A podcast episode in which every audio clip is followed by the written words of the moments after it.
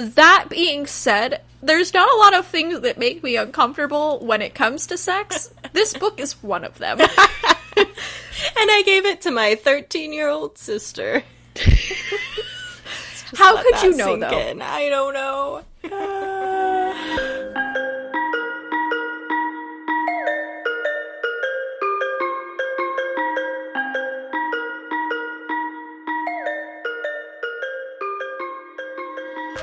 Welcome to the worst thing we read this week, where we talk about the books that we hate to love and love to hate. I'm Kaitlyn.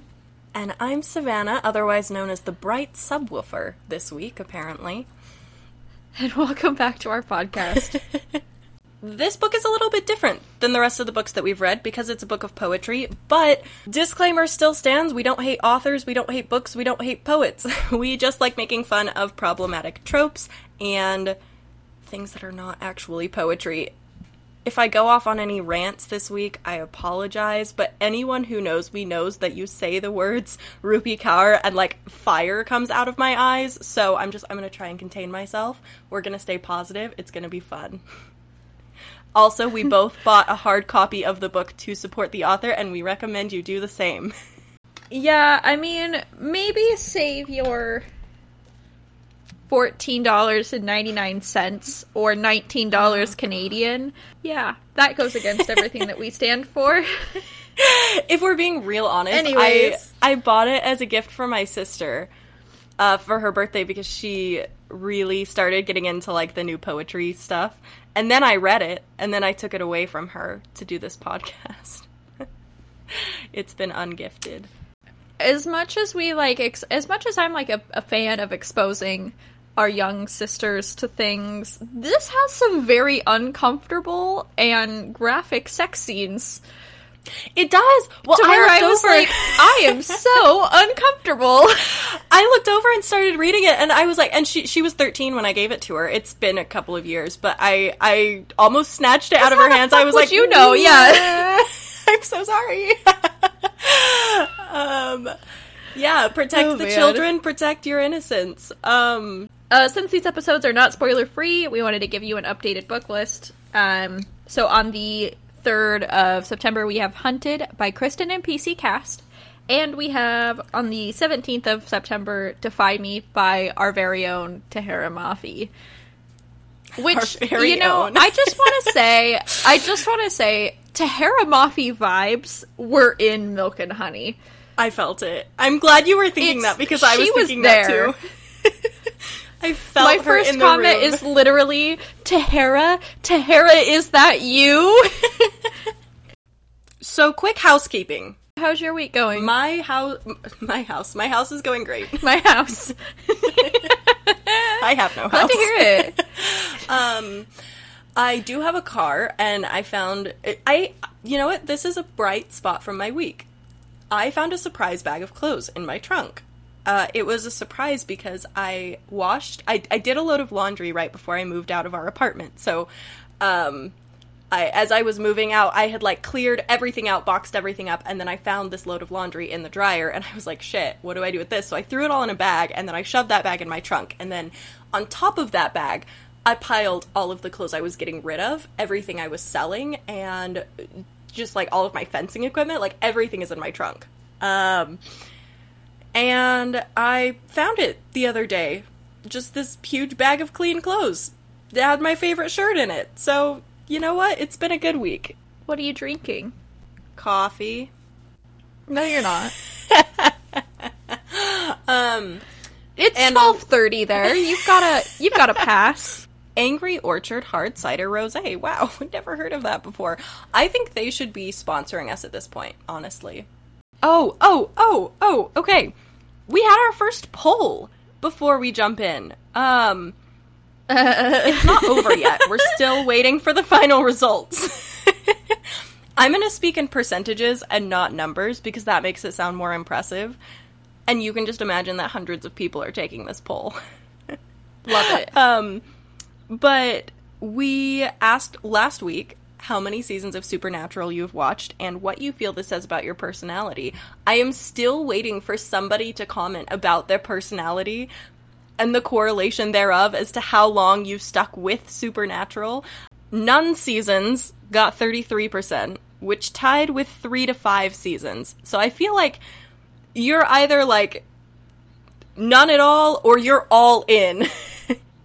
um, 1 to 2 Yeah. seasons had 17% and 6 seasons or more had 17%. So majority of you were with me around and Kaitlyn around like three to five seasons. Um, I just think it's funny because I guess I guess the final season is starting now, or finishing, or showing, or whatever. Because all of a sudden, everything on Twitter is supernatural.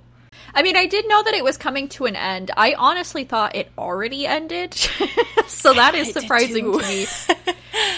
Um, Yeah, I thought it yeah, too. But Misha I- Collins was commenting, and he was like.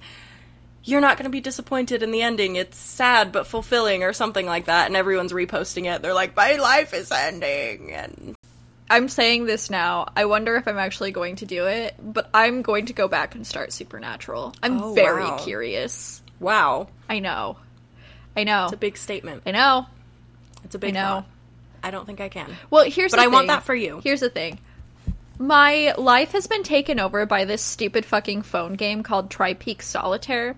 And I joined this club, and it's like a very cutthroat Tri-Peaks Solitaire club where like you have to meet you have to meet like certain requirements during the day or they'll kick you from the club. And because I'm addicted to this game, I'm also addicted to television again, which rarely happens. So I think Supernatural will be my next object- objectively okay shows. Great. Um but I'm happy for anyways, this has been an ad for Tri-Peak Solitaire. Join my club. Anyways, uh really the funny thing I was going to tell you back relating to the poll is my dad called me yesterday and he was like, "Hey, I need to take back my vote on your poll." and I was like, "What?" He's like, "Your Twitter poll." And I was like, "Oh, okay." And he's like, "I read it and I thought it was asking how many seasons of like all supernatural shows you've watched." So he was like, "Oh, I've seen every season of True Blood." so he voted "Whoa, boy." The one, even though Oh, boy. he's never seen an episode. And he's never seen Can't an episode of Supernatural in his life. Quality content. Speaking of quality content, um, our podcast. About books. Books. I'm uh, subtly gonna change lanes here. I'm gonna get into the lane that is milk and honey, and we're gonna drive it and see where it takes us. You know, Um, nowhere good. the- there's nothing. There's nothing subtle about Savanah's driving. In case anyone is wondering, uh, her lane changes are not smooth and easy. I feel like my driving is very smooth and beautiful. I don't know what Kaitlyn's talking about. She's a backseat driver in every single car I have ever been in, so just take what she says with a grain of salt, and we're gonna smoothly move on. Rupi Kaur. With this book, obviously there's not a main plot tying everything together, so we are just going to run through some of our quotes, concerns, favorite poems. We're not going to read the whole thing for you, but uh, there is kind of a there are kind of themes tying the chapters together, starting with her early childhood, uh, falling in love, the breakup, the healing afterwards. All I'm going to say is that there are some intense topics that are explored. So if you're thinking of reading this book, there is, I mean, there's rape, there's sexual assault of all forms, um, some emotional Child, trauma, or, uh, child, mol- child molestation. child molestation. Yeah, a lot of a lot of really dark topics, and um, I don't want. so the writing is what we're focusing on here. I'm going to leave all of those poems alone because I know that they've touched a lot of people, Me too. made people feel seen and heard and respected, and I will always respect that, as well as survivors coming out and speaking about their experiences. So. I'm going to leave those poems alone just gonna focus on the writing and a few of the other things most of them in the the final chapter talking about healing um so just a quick quick disclaimer there and if you're going to go read the book uh just be aware of that For the summary, Uh, Milk and Honey is a collection of poetry about love, loss, trauma, abuse, healing, and femininity. It is split into four chapters. Each chapter serves a different purpose, deals with a different pain, heals a different heartache. Uh, Milk and Honey takes readers through a journey of the most bitter moments in life and finds sweetness in them because there is sweetness everywhere if you are just willing to look. Um, I hate that. I hate that for all of us. I okay. Well, here's my disclaimer. Just Okay. for me talking about poetry. I don't know shit about poetry. And I, I really try to, but poetry is just like not something that typically speaks to me. Um, so I really try to look at it with constructive criticism, but I don't always give like my opinion a lot of weight because I just don't read a lot of poetry. But from what I understand with poetry, and what I usually like about poetry when I do enjoy poetry, is that it makes you think and it makes you feel. I feel like a good poem is supposed to make you feel some type of way or evoke some sort of emotion, something like that. Did you walk away from this collection of poems feeling different in any way? Like, did it change you? Did it give you a new perspective on life? Did it do something I for you? tired, and I felt concerned that my 13 year old sister had read it. Those are the two main feelings I had. Um, listen, okay. I'm gonna tell you how much you should, how much weight you should put in my poetic opinion. Um, I am an English major, and I took an undergrad class with Paisley Rekdal, who I'll be bringing up later, but she was the poet uh, laureate of Utah. Um, has won a bunch of awards. She's published five books. Very accomplished. So a lot of the poetry commentary that I'll be making comes from her or from similar professors that I've had. Um, I love I've loved poetry for a really long time. Um, I've submitted to a bunch of literary magazines. I have not been accepted. Also, later I am going to I've read you a published. poem. Kaitlyn, Like not to Kaitlyn rub that in your face, but I've been published. Please, will you? Will you pull out that book? I'll read it Can you later. pull out that book later. Okay, Yes, I'll read it. Kaitlyn's gonna pull out her Yes. book later, and I am going to pull out a poem that I wrote in sixth grade, just so that you can know how little authority I actually have to be speaking on this topic whatsoever. Well, but I do. Yeah. Here's the thing, though. I don't think you should downplay your. Uh, I don't think you should downplay the value of your opinion because this is your field of study. You're you are not the end all be all opinion, but your opinion do, does still hold some weight. So Sure, I just like, want to throw that I- out there. I understand what I'm talking about. I have never published a book of poetry, so I respect people who have. But also, I hate this book with a fiery passion, and I am not afraid to say it. Let's start with just some examples so that we all know what we're dealing with, and then we'll break it down. So, my first problem with this book quote unquote is that it wastes so much paper. There's like I understand poetry books. You have to have the line breaks and you have to split the stanzas up, but my god, there are whole pages with just like 6 words on them. Like I'm going to read you a few of these that are considered whole poems. Are you ready? Yes. Every revolution starts and ends with his lips.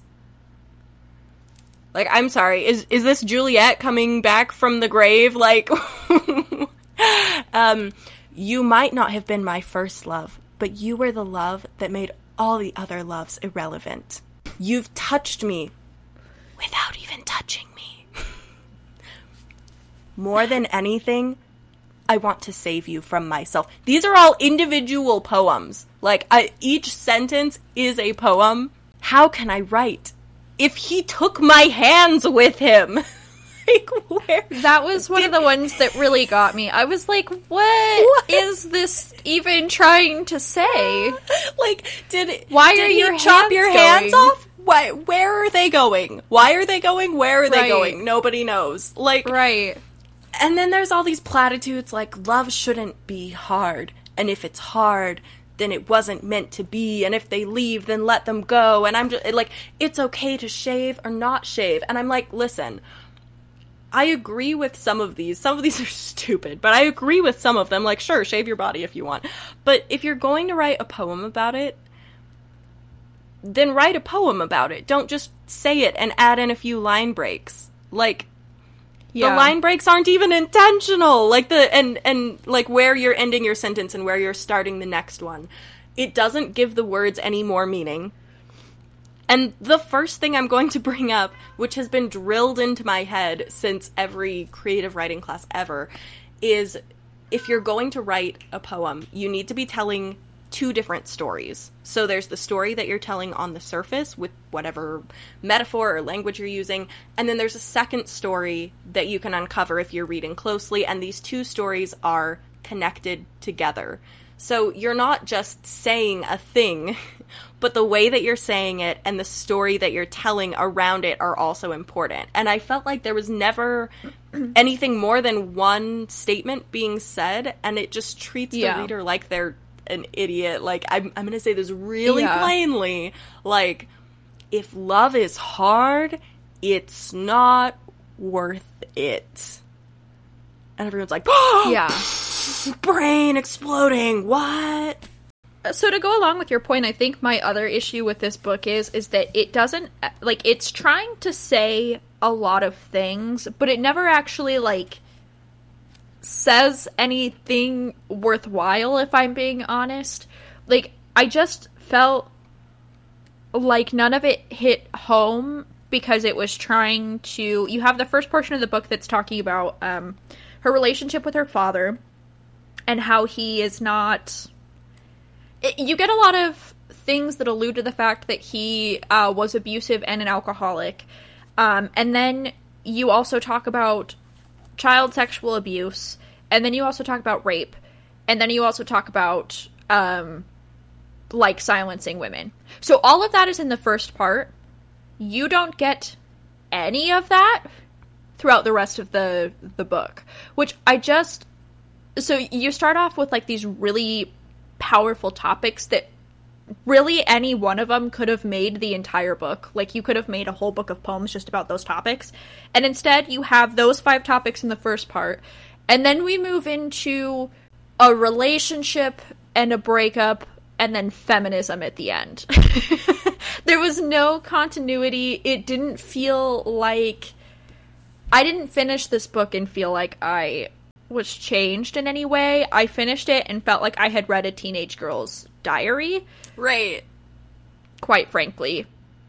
Which is not necessarily a bad thing. I I get that like poems are are meant to be raw and like maybe uh exposing people to an extent, but this just made me feel uncomfortable. Well, sure, and I I feel like this would have been more impactful not as a poetry book, a poetry quote unquote. I hate that this book is called poetry. Um there are a couple there are a couple longer poems that I actually did enjoy me and too. I know it's subjective, but I don't like the idea that you can just slap a sentence on a page and then like indent a couple of times and oh it's a poem like no it's not and what i hate is that the result of this book has been two things. The first thing people reading it and thinking oh this is poetry. This is stupid. Like anyone can write poetry. And then the second group of people saying oh my god i love this. This is the best poetry i've ever read. And then they read things from people who have actually like I don't want to say she didn't put effort in because obviously she put effort in, but I just like they read people from they read things from people who are actually using literary devices and they're like this is so difficult, this is not poetry. And I just she put Ugh, I hate that this is what people have in their heads when they think of poems because it's not. This is an Instagram quote.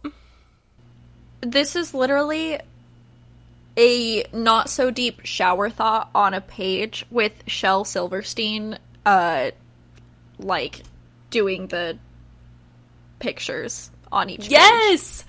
Sometimes she'll subtitle things with like where you would put the author's name, but she'll put a feeling or an idea so you know what you're supposed to be feeling or what ideas you're supposed to be having about it. Like, versus the poem actually giving you that feeling or thought itself. Yeah. yes, thank you. Yes. God. I think my other issue is is that half of them read like viral tweets or anonymous Tumblr post it like posts. Like for example, this one, um, the idea that we are so capable of love but still choose to be toxic. Like that's liter- that's that reads like a fucking viral tweet. And then you have uh, another one that's like, I am learning how to love him by loving myself. And I was like, this is this is an anonymous Tumblr poster or one of those like just girly things quotes that you find over like a field of flowers, you know? It's, right. Or like if um, the hurt comes, so will the happiness. Like okay, fine, sure. That's a statement. Did I want to pay $14 for it? No. I think for me this book really went downhill when the first poem I read was you tell me the feeling that this gives you, okay? Great, I'm ready. Um, how is it so easy for you for you to be kind to people? He asked. Milk and honey dripped from my lips as I answered, "Cause people have not been kind to me." What? How do you feel about that? Um, what? Irrit- what does that mean? irritated? you? I feel irritated.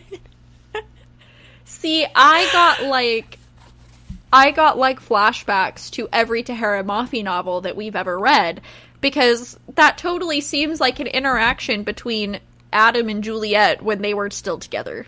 And I feel like there's there's a lot of times in here where it will try and convey a message, but it's a message that I don't necessarily feel comfortable with. Like there's one um it's during like the breakup portion of the book where she writes a couple of poems about how the next girl that girl that he'll date is going to sense that she is still in the picture and like that he is never going to truly be able to be interested and invested in this new person because he's always going to be thinking about Rupi Kaur. And I was just like I this is like not the feminine energy we want to put in the air of being like bitch you're always going to come second to me you know? I just sure. Well and I, I liked I liked there was a part in the middle there and it was around those poems where things started to feel very nuanced where she was saying there was one that said i something along, along the lines of like i have been both the abused and the abuser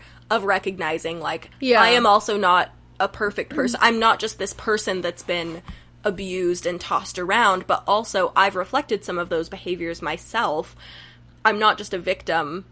And like i and that's so it's something interesting. It's something to explore. There's tension there but there's no tension in the rest of these. Another thing that we talked about a lot in cl- like sorry for anyone who came for a comedy podcast and you're getting a writing workshop. Don't know what happened there.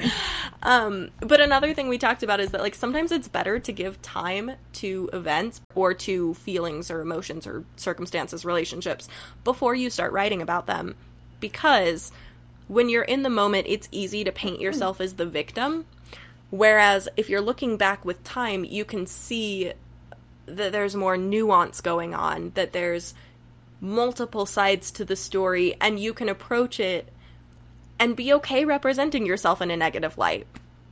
And I just didn't really see any of yeah. that. It was all very light and fluffy, where it's like, these bad things happened, and yes, they were horrible things. I'm not trying to downplay that. But then it's just, and then I rose from the ashes and I always respect yeah. other women, and we should all not shave and stop bring tearing other women down. And it was just like, yeah, okay, but that feels really trite after everything that happened, you know? Right. Well, and it's just like the I feel like the things that could have been gritty. And granted, she's written at least one other poetry book after this one. Um, so maybe maybe her next maybe her other books like do I'm sure that they improve. She was Who only 21 really when this say? book was published. Right, which is also very impressive. exactly. So it's it's like it, it could it could just be that she was young and this is the poetry that she was writing when she was young and more power to you she was published and this was widely popular and poetry books are not normally widely popular so that's pretty incredible they're not that's why i hate that this How, is the book that went wildly popular Ugh. i know so upset. i know so I cry there were poem there were there were parts in here where I really felt like had it been better explored, I could have identified with her more and actually cared about the content that she was writing, but instead it just left me feeling uncomfortable and then we moved on to something that was cheesy and corny. Right. And it just felt like whiplash. Right. It's like, wait, but can we it go was back to that? Because like, and yes. that was really upsetting, and I want to know where we're going. And she's just Right. like, and then I want more of he a- took my hands away, and I'm like, no, wait, stop. So let's move into the uncomfortable sex poems because uh, they were plentiful and they where were else are you all gonna go? very uncomfortable. and here's the thing: we have talked about. We've obviously talked about sex on this podcast before. Like, we are not people that shy away from having conversations about sex. That being said, there's not a lot of things that make me uncomfortable when it comes to sex. this book is one of them. and I gave it to my 13 year old sister. How could you know though? in. Like I'm don't going know. to give you that credit. Ah. I I mean, how would you know that that like that that is the content No of this book? know. I never would have expected that. um, for example, the very thought of you has my legs spread apart like an easel with a canvas begging for art. and then down below is a little sketch of an easel. Okay. And I wrote on the little easel semen, but make it art. God damn.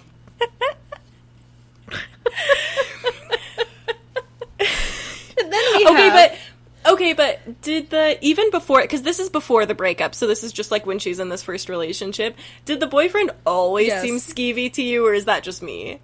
No, I definitely got those vibes.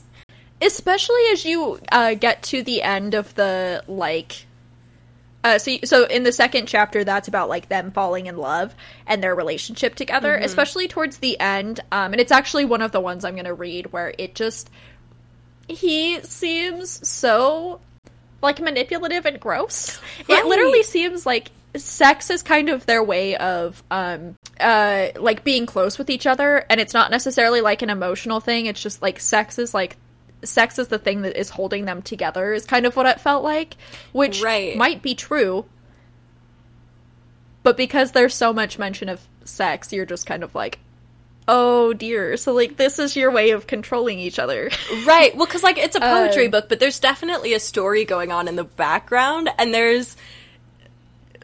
I think there was a moment where he said something along the lines of like, there, like she's like saying something, and he's like, "There's other things you could be using your mouth for," and I was like, "Wow, we hate him. Mm-hmm. Someone needs to take his hands away." it's like he's like a villain in one of our dystopian novels. the problem isn't like the sexual acts themselves. The problem is the way that they're presented that just like makes you feel uncomfy. Like for example, you move my hand between my legs and whisper, "Make those pretty little fingers dance for me." Uh, and then the little, uh, the little like author thing is solo performance. so there is that. And I was just so have- skeeved out by the boyfriend at that point. I was like, I don't know if this is supposed to be like cute and fun. I don't. I don't. Mm. I feel gross. Well, then on the on the next page we have it's one of like the longer ones that's not really a poem. They're paragraphs with hardly any punctuation. Um, and in this story we have um, she's getting jealous and thinking that he's uh, cheating on her, and he's gaslighting her and telling her that she's crazy. And then at the end, they make up and have sex, but here here's the paragraph that just made me feel mo- most uncomfortable is uh, like your mouth has the gift of reading and i'm your favorite book. Find your favorite page in the soft spot between my legs and read it carefully fluently vividly. Don't you dare leave a single word i'm sorry don't you dare leave a single a single word untouched. And i swear my ending will be so good. The last few words will come running into your mouth and when you're done take a seat because it's my turn to make music with my knees pressed to the ground. I'm blushing right now. I feel so uncomfortable. I'm nauseous. especially and especially like when you get that as the ending of a poem where he is gaslighting her and making her seem like she is crazy for even thinking that he's sneaking around, even though the other parts of the poem are pointing out all of the very valid reasons why she feels like he's sneaking around. And then the ending is is that they make up via sex. So it's just a lot. yep. That's a word um, for it. A word I would use is oversharing. I don't Yeah, like, that too.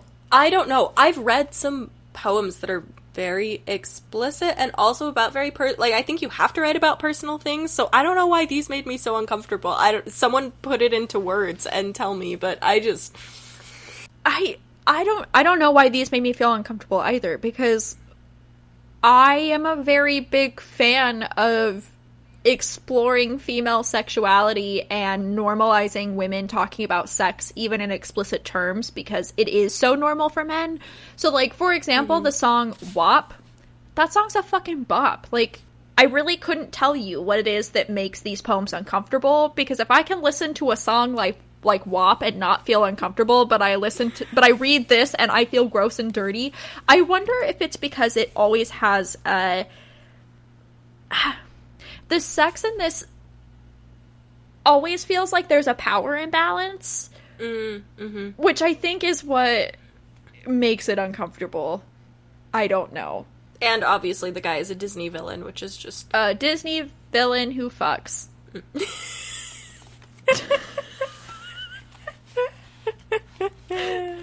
None of this content is for 13 year olds. Also, there's just some poems in here that just are a little creepy.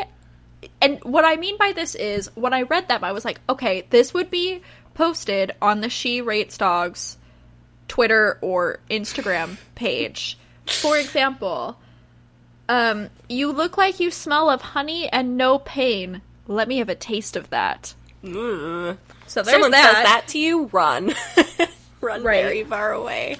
The truth is, you make my tongue so weak it forgets what language to speak in. It's just. That is unfortunate. so, to end with the gold medalists, the best of the worst, um, Kaitlyn, take it away.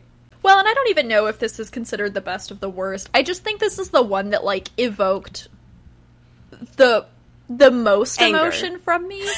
yes. The thing about having an alcoholic parent is an alcoholic parent doesn't exist. Simply an alcoholic who could not stay sober long enough to raise their kids. That seems like a gross overgeneralization of alcoholism. Now, I understand everyone's experiences are different. However, there are high functioning alcoholics there are alcoholics that are not abusive to their family. There or are, are and then come back later and like have recover or in recovery. I don't think you have to be PC when you're talking about this is how something impacted me and I'm angry about it. But I think this is where I think this is where the distance comes in before you write about something. I don't know. I don't think it's very effective to just paint yourself as the only victim of a situation and then just leave it there and run away. I think this is a good example of where she brings up really heavy hard topics and that is the only mention of that really heavy hard topic. But I do like I don't know. I it that one really ground my gears. it really got to me. Um yeah. That's all. Anyways. Yeah go buy the book. Go like make form your own opinions, whatever. Just know that it's not poetry. That's my own personal opinion. I will stand by it until I die. I will die on this hill. this is my uh Claire's hill of sexy gay men. This is my hill is bad poetry. Love it. Um so, I just wanted to bring up a couple of people you could potentially go and look up if you wanted to read some real, actual poetry. Um, I mentioned that Paisley Rekdal was one of my professors, and she's pretty incredible. Just like all around incredible badass woman. Um, so please go look her up. But another person I really wanted to spotlight was Jericho Brown, who is a queer black man who literally invented a form of poetry. Like he was he he read a bunch of poetry took the sonnet, which, if you're not familiar, is um, frequently like what Shakespeare used. It's used for romance poetry often. So he took the sonnet, he broke it down, and he restructured it into this format that has uh, repeating but slightly altered lines. If you want to read more about it, you can look up Jericho Brown, The Tradition. Um, he called his new form the duplex. It blows my mind how intelligent this man is. There are incredible uh, poets of color that we should be highlighting. A few of his poems are just called duplex because they're written in this very specific format that he invented. Did I mention that? Um, so this one is called duplex, but you can look it up with the line A poem is a gesture towards home. And I'm just going to read it. It's short. Duplex. A poem is a gesture towards home. It makes dark demands I call my own. Memory makes demands darker than my own. My last love drove a burgundy car. My first love drove a burgundy car. He was fast and awful, tall as my father, steadfast and awful. My tall father hit hard as a hailstorm. He'd leave marks. Light rain hits easy, but leaves its own mark, like the sound of a mother weeping again.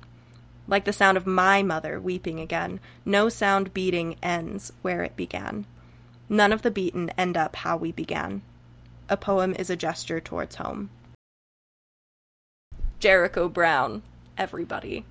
And I just, a lot of his poems focus on childhood abuse or living in a white society, writing poetry in a group of mostly white men. The way that he creates, I think, is incredible and makes you feel something. And that is what poetry should be, not an Instagram quote. Yeah, this book was exhausting. It was really tiring. So, so for a lighter note, Kaitlyn, I think you should go get your poetry book, and I'll get my poetry book from like this is back Excellent. in mine was from sixth grade. When was yours from?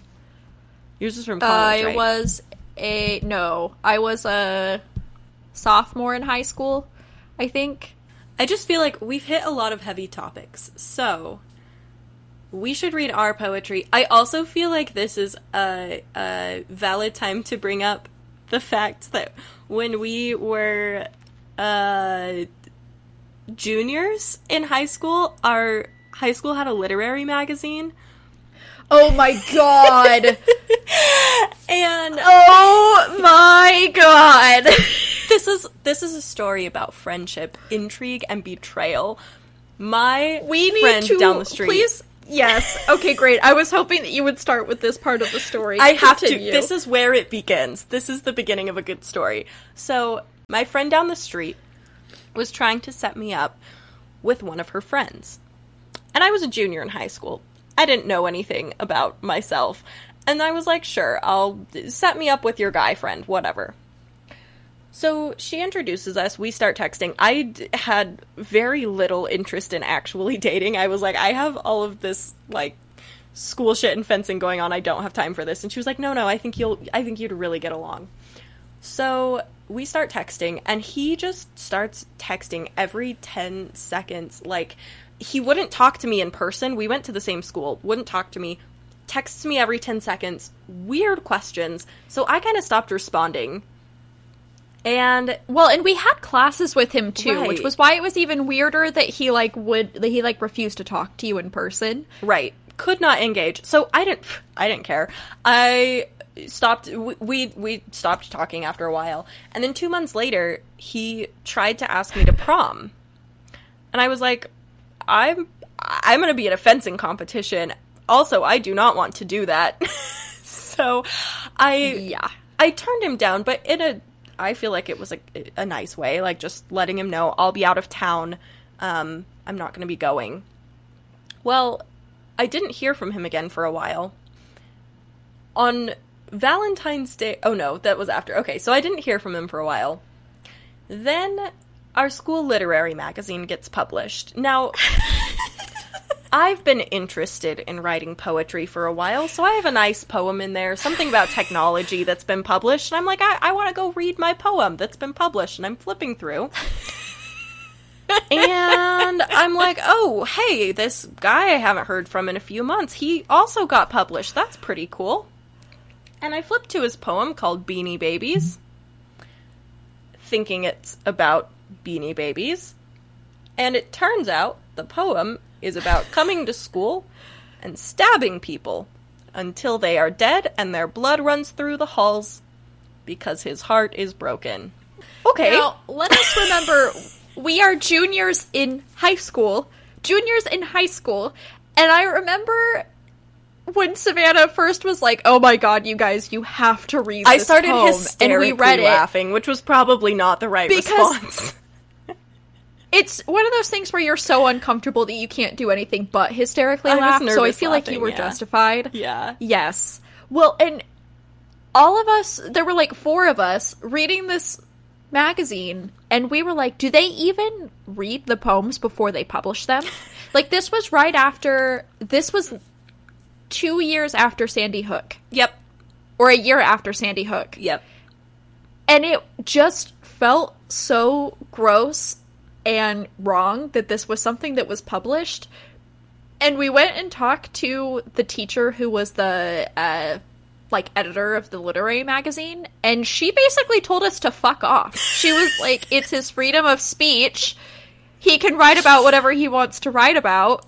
Get also, the fuck over it. Basically. She was like, "This is a very difficult type of poetry." I believe it was a, a Sestina that he had written, and she was like, "This is a very difficult type of poetry to Sestinas master. are not that hard. It's so hard. It's no. so difficult. And Sestinas are one of my favorite types of po- poems to write. Like they're they're not that difficult. and we were like, we just feel like it's a little bit insensitive and a bit concerning to be distributed. And also, should someone check in on this boy? And she's like, no. And we're like, right. okay. And then we went home, and all of our parents called the school because they were like, what the fuck is this? You're right. And then the principal was like, oh my god, you're right. I can't believe we published this. So, meanwhile, while all this drama is going on, I bring it to my friend and I'm like, Excuse me, what the fuck? And she's like, Except I was a junior in high school, so I said, Excuse me, what the heck is this? And what the heck like, is this? and she was like, I apologize. That was my ex stalker. I was trying to get rid of him, so I pawned him off on you. And I said, Excuse me, what the fuck, man? Um, Let us like also just as a reminder, this girl is like a longtime family friend and should have your back and not just give you her stalker. But like there's that. So I marinated on that one for a while and I thought, well, it seems like this child is a bit unhinged. We go back to school and they are exacto knifing the pages out of the literary magazine that have and they're talking they're pulling the student out of class who's published on the back of his poem like hey man we're sorry but a really violent poem was published behind yours are you okay if we just like snip snip this out and he's like yeah sure go for it i'm sitting in math class and I the class that we share with this boy and I look out the door and he is standing there with a sliced out page of his poem making direct eye contact and do you know what he's doing? He's smiling. smiling. He's got the biggest grin on his face. I have never been so sure that someone was going to murder me in my sleep than I was at that moment. Um, two months later, February, he leaves. I still to this day have no idea how he got my address. He leaves a bag of chocolate covered strawberries on my porch with a Blues Clues Valentine attached to it that says something about spotting the clues. I threw them away. They are gone. We don't speak of that anymore until now. And now all of you know and you get to share that experience with me. I just I will never ever in a million years wrap my mind around how a teacher thought that someone's quote unquote freedom of speech could be more valued than the very concerning topic that he was writing about. Like, I feel like freedom of speech does not necessarily pertain to primary schooling, and maybe we should not publish something about murdering your classmates in a time where people are murdering their classmates. If you have a line that starts It with, and I quote, I stab and stab until their blood runs through the halls, maybe Yes. you should reconsider. I mean, as a as a happy ending, I follow him on Instagram and he's happily married now. I think he has a kid. Who knows? Is he really? Hmm. So you know what? That makes me feel some type of way. uh huh. Kind of like milk and honey. Oh yeah, books. Yep. your your Um, your poetry t- story turn. I would like to point out that this is a terzanelle that I wrote when I was a freshman in high school. It's very nice. And I don't I wrote know what it- that is. I wrote it about my friend who was going through a breakup with a boy I did not like. It is entitled Dreamland. The content we love. Lay your head down and rest now, child. Nothing is ever as bad as it seems. Close your eyes and drift off sweet. I'm sorry, and drift off sweet and mild. Sail into your loveliest dreams. Forget the world around. Nothing is ever as bad as it seems. Sit back and let yourself be found. Block out all of his lies. Forget the world around. When I am the only one who hears your cries, listen to my voice. I'll be your guide. Block out all of his lies. Don't worry, dear, I'm by your side. Discover the beauty within. Listen to my voice, I'll be your guide. So, this is where your story begins. Discover the beauty within. Lay your head down and rest now, child. Close your eyes and drift off, sweet and mild. See, that just seems like a nice, mild lullaby. Like, I feel like you could sing that to a child. That's all. I was I was published. It was like cool for a second and then it like wasn't. I think you can still So bring it up all. for clout. yeah, Um, I mean, I did have to purchase the book that I was published in, which was unfortunate, but that is unfortunate. that's all. Meanwhile, me in middle school, um, I'm writing poems like I'm gonna I'm gonna post this page on our Instagram because I did some top quality scrapbooking. That was sarcasm. Um, You did scrapbooking around the poem? Oh, okay. So we had this assignment in sixth grade. I nobody cares. So brief summary, Okay. but um, we had this assignment in sixth grade where we had to make a book of our poetry. So we had to decorate the pages as to what the Oh. topic was, and we had to come up. It was like our Got final final creative writing project. IDK. Gotcha. Okay, that Um, makes more sense. Yes. So this one was a tanka, which is uh it's 31 syllables. It's generally written in a straight line. It's a Japanese form of poetry. Nobody cares. Sixth grade me was very angsty and upset. So, um just imagine there's like this this dark scrapbook paper and then like fire everywhere. and it reads The angry flames reach, hungrily licking the black sky, smoke compressing, choked then silent screams, no longer calling for help, the hungry flames consume. You were in sixth grade? 12 year old me is like, What should we write about? Let's write about death by smoke inhalation. you know, I was an angsty little bastard. that still concerns me less than the poem about beanie babies. So, there you have I mean, it. at least I wasn't setting their house on fire. yeah. in summation, neither of us have authority to be shitting on anyone's poetry, and yet here we are. So, final thoughts. Yeah. Um, I just think it's impressive with her age and uh, how far the book has reached. I think it's impressive that she has resonated with so many younger people because it, it from what I've seen, it is younger people who are yeah. connecting with the poems. I I I mean this success is what I'm impressed with, not necessarily the work itself, but there's still something to be said for that.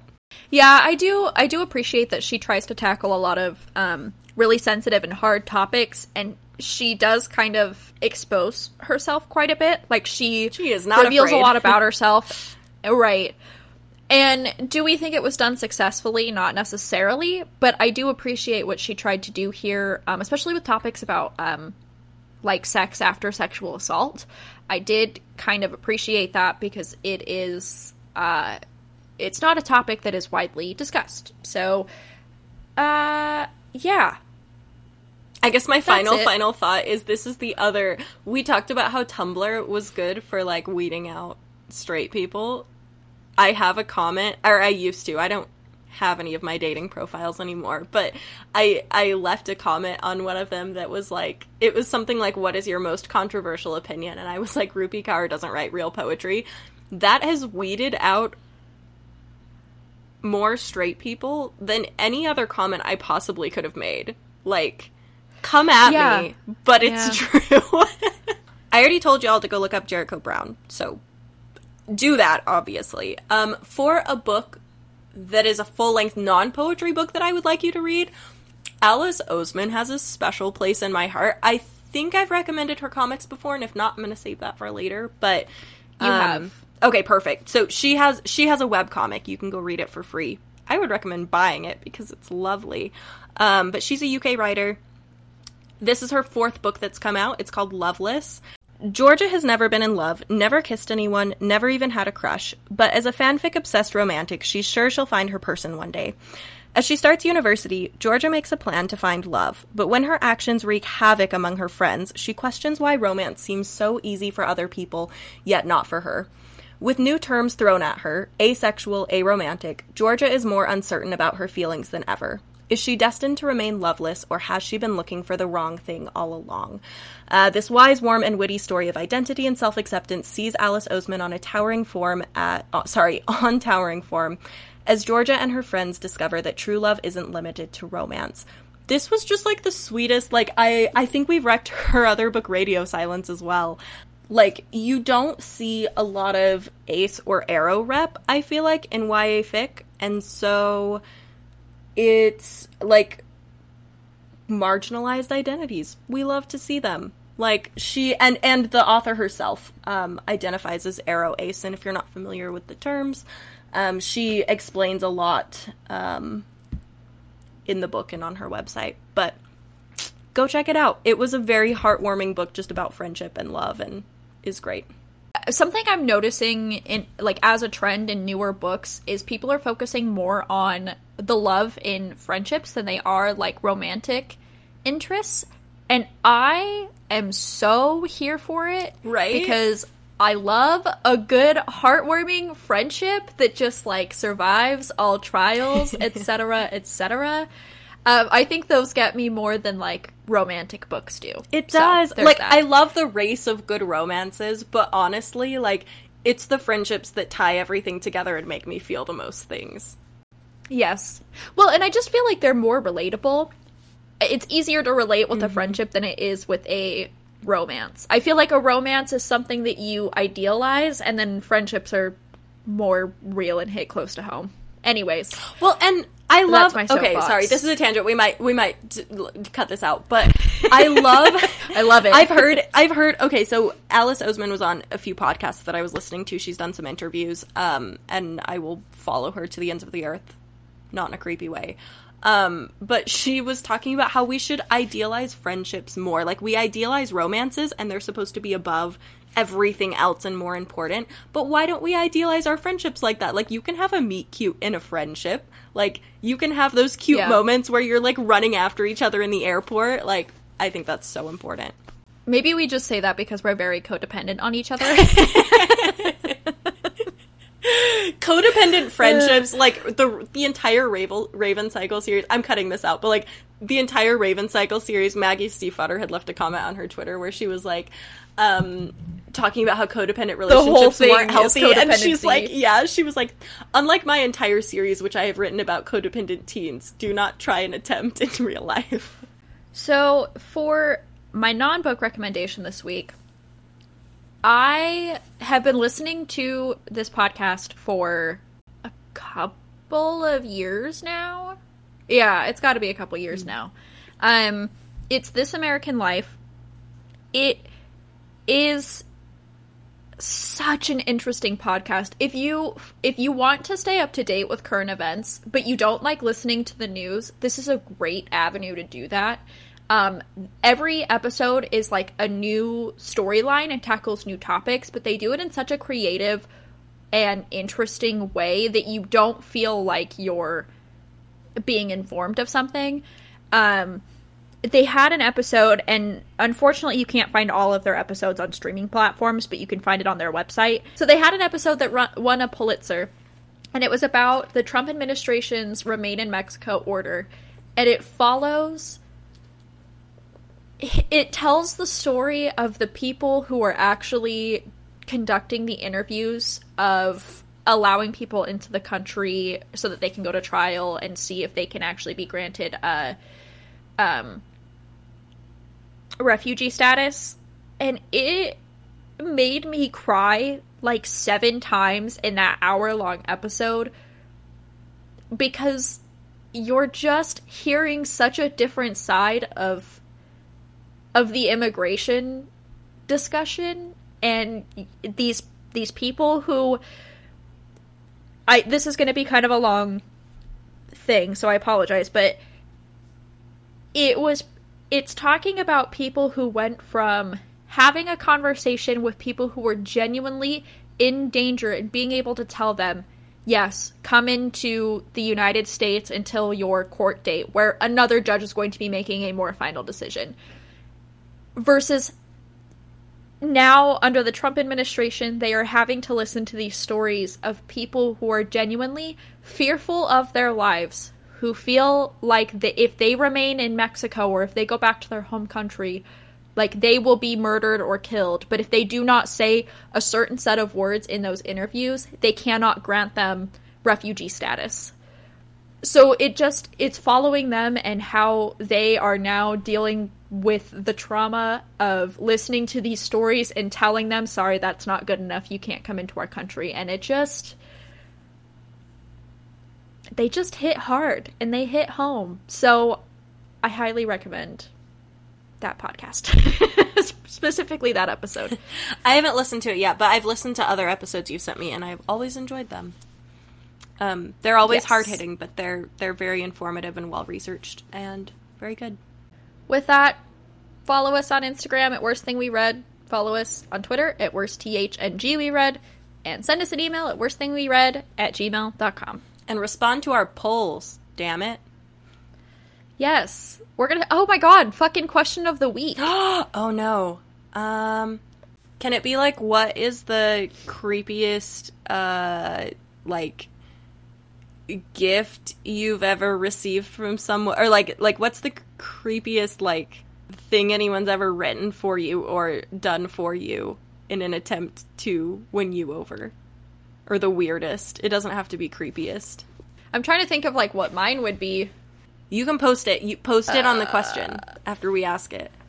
So we'll at least have one response and then we can read that. Okay what is I don't want to put that out on the internet. You have to put it on the internet. podcast is different. my father Yeah, more people listen to the podcast those things. then read our our social media. But my point is, is that my parents will see what I post online versus if I talk about it on the podcast, they will never know. make it safe for work. what is the creepiest slash weirdest thing anyone has ever done to try and woo you or win your affection? Oh, I have one. Great.